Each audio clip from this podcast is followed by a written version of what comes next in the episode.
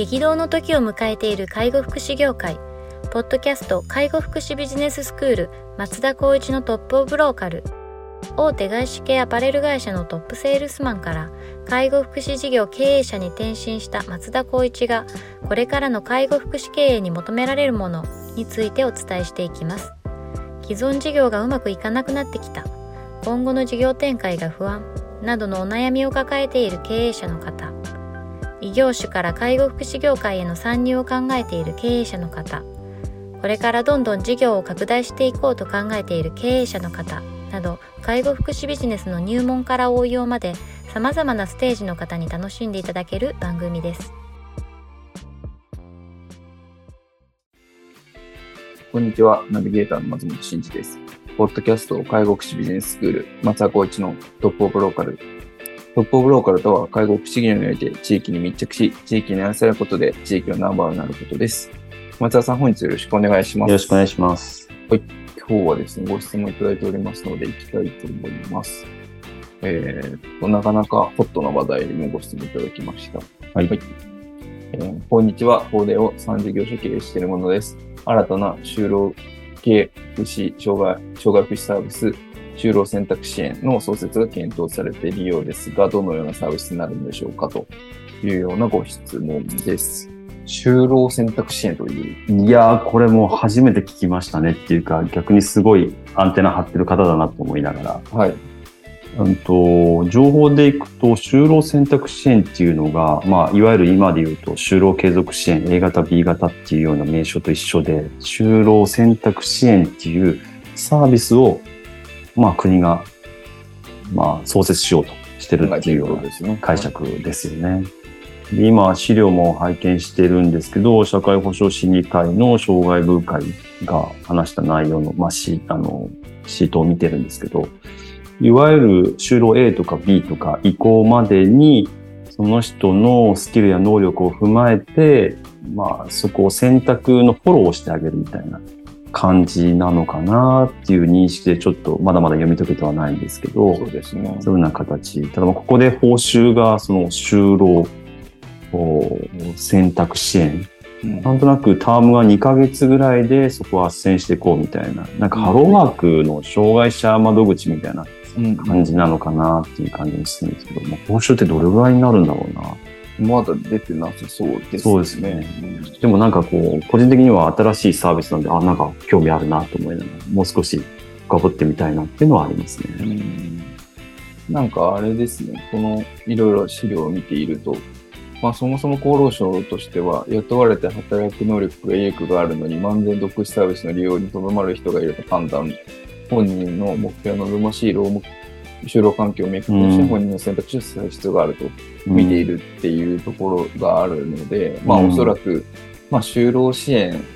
就労継続支援 B 型になですよねってなったらもうそれ以外の選択肢がなくなないようになっちゃって、そうですね。ただ漫然と就労支援 B 型やっちゃうみたいな。そうですよね。これもかなり盲点だなと思ったんですけど、B 型ってなんとなく経営作業があって、なんかパソコン入力どうのこうのとかって言って、本当はこういう仕事スキルのが、例えば絵が得意とか、アニメーションが得意とか、最近そういった特化した就労支援のサービス多くなってきてるんですけど、なんか障害者だからとりあえず B 行って A 行ってみたいな。なんか選択肢がその方々にとってもなんか狭いなっていうのを僕も個人的に感じてたので、うんうんその人の能力、やる気、スキルを踏まえて A 型、B 型移行支援、もしくは一般就労って選んであげる後押しって、まあ、ハローワークだけではちょっと難しいってことを考えると、意外とここって今の時代とかニーズに合わせた新設かなと思うと、ちょっと期待値上がるなと思いますね。そうですね。このアセスメントするというか、このあ中間をこう斡旋する人の能力が非常に重要な気がしますけどね、これうん見ると。そうですよね。うんその辺がどういう人を判断するる人がどんな資格を持ってて、どんな経験の人が必要かってなると、相談支援員の方がやるような業務でもあるなっていうのはちょっと思うので結構被るっちゃ被るけど、まあ、セルフプランの人もいるからこそなのかなって思いながら。うんかまあ、キャリアアドバイザーみたいなうん。仕事もありますけど、まあ、そういう人もの能力もちょっと被りますよね。本人特性とか、ね。ニーズとかうん強みとかって把握して、うん適切な働く場所をマッチングするっていうのは、結構、どういうとこどろがこまでもアフターーフォローできるんですかね、これね。あもう2ヶ月見てあげて、じゃあ家行ってみて、みたいな。で、そう、どうだった？ってちゃんとフィードバックしながら、しっかり手厚いサポートしていくことが大事なのかなってね。そうです。就労選択支援は。いや、まだ合唱ですからね。そうですね。なんか、サービスとしてはできてくるんでしょうけど、なんかどういうところがどういう感じでやるかっていうのは全くイメージがわからないですね、まだ。うんそうですよね。そうか、でもそうすると B 型の事業者さんは就労選択支援のところに行って、うちに紹介してくださいみたいな。そうです。そうです。そういう営業の、ちょっ営業とか一つまた間に入りますよね。そうですようちね。選んでもらっていいですか？みたいな。なんかこういう人いたらうちマッチしますよね、みたいな。うんだからこそなんかこう就労継続支援 A と B、まあ、就労以降はまあいいとして A と B に限ってはやっぱりちょっと特化したものとかもしくは選択肢を増やすとかうんそういうような形でもうちょっとこう事業所として努力しなきゃいけないところがどんどん増えてくるんじゃないかなって。障害者雇用もこれからどんどんまあ訴求されていくし、それこそ今は介護福祉の中でも就労支援的な部分での報酬を上げていっている傾向が強いので、IPO という企業も、IPO を起用あのする企業も多くなってきているそうでから、すよね。多分選ばれる環境は、立ち上げたからって絶対報酬としてなかなか収益取れるような事業でもないし、うんうん。でも立ち上げていったとしたら選ばれなきゃいけないしってなると、スタッフのスキルだったりとか、コンテンツ部分が結構ちゃんとコアな部分がないと難しいでしょうね。うんうん確かにより多様な選択肢の中から選ばれるってなると、なかなかあの明確な特徴がないと難しくなってくるんですよね。そそうですね。うんただ近いからみたいな感じだとなかなか。まあまあ、そのレベル感っていうのも一方で、ああの、引き合いとしてあるとは思うんですけどね。んでも、やっぱりなかなかそういったところでいくと、ただただ就労 B やってます。じゃあ、やっぱりこう就労者もね、選ぶので、うんまあそこよりはこっちがいいなっていう。最近だったらやっぱりアニメーションとかを特化してるところはもうずっと全国から就労者が募るって言われてるので、へえ。うんなんで、まあ、在宅でも今やれちゃったりいうような環境になってきているから、時代の変化とともに、やっぱり興味のあるもの、好きなものに仕事ができるっていうところが、やっぱりイコールになってきてるのかなっていうのを感じますね。なるほどですね。確かになんかアニメーションとかってかなり尖ってますよね。そうですよね。尖ってますし、それこそゲーム作るとか、あああいうのも、なかなかそういった、なんだろう、ADHD とか SD の方々って得意な部分はあるけど、コミュニケーションだけが苦手とかいうのがあったりするので、没頭できる環境ってなると、普通のお方々よりは結構やっぱり卓越した能力ってあったりすると思うので、へえそれでまあね、こう、インターネット上で自分たち探すこともできるので、魅力あるところ、それでも一般就労できないから、でも就労で行っても経営作業はな、みたいなところでやっぱり選ばない人って多いと思うんですよね。はいはいはい。そういったところの側面から就労を継続支援ってサービスのコンテンツを考えるは大事かなと思いますね。うんえそれって、その、プログラミングのスキルある人とか見るってことですか？例えばなんですけど、まあちょっと一例として認識してるのが、やっぱりこう、すごい大手企業のプログラマーとして入ったけど、やっぱ鬱になった、はいはい。精神疾患になっちゃった、で社会復帰なかなか難しいけど、やっぱり社会復帰はしなきゃいけないとか、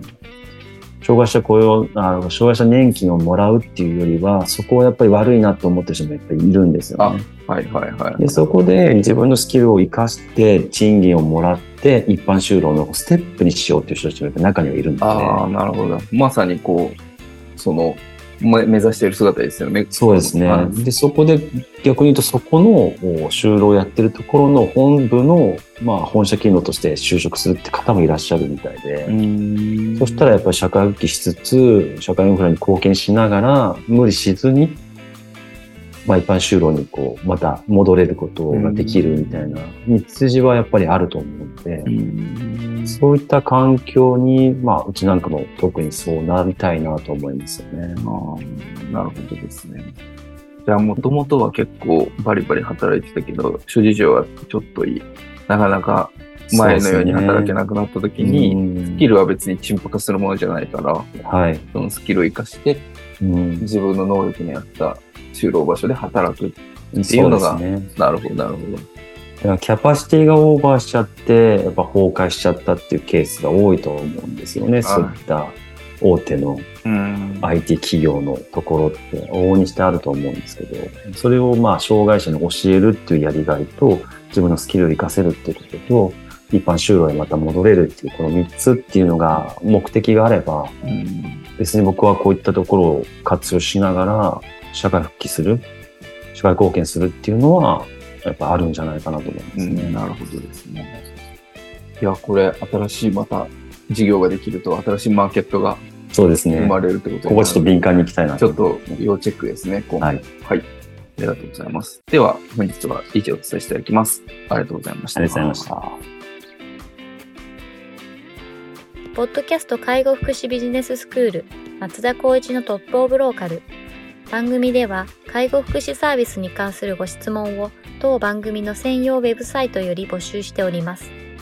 番組 URL よりサイトへアクセスし質問のバナーから所定のフォームへ入力の上送信をお願いします。URL は http コロンスラッシュスラッシュ tol.sense かっこセンスハイフン world かっこワールド .com かっこコムになります。皆様のご質問をお待ちしております。